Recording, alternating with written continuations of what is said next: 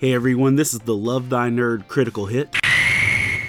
I'm Hector Mirai with Faith and Fandom, and I just wanted to share a quick thought with you. I've spent the past three weeks at three different Comic Cons in three different states. And the one consistent thing that I've seen across three states, three weekends, and three vastly different regions of our country is that cosplayers, which are people that dress up in costumes at Comic Cons because they're fans of things, cosplayers right now have consistently felt the pulse that they are going to dress up as Steve and Robin from Stranger Things Season 3 and as Crowley and Aziraphale from Good Omens. I've been going to Comic Cons on a regular basis for six years, and I have never seen this many people wearing the same costumes in the same places.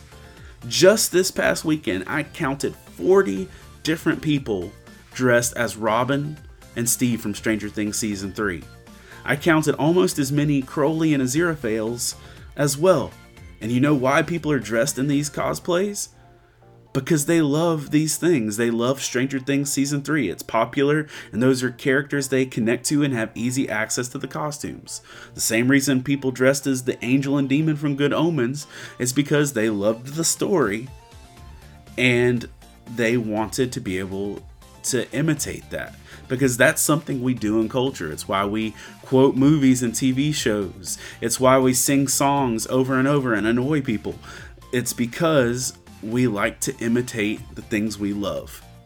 And you know what? That goes beyond just pop culture and cosplay, that goes to our hearts because scripture teaches us that we should imitate the things we love.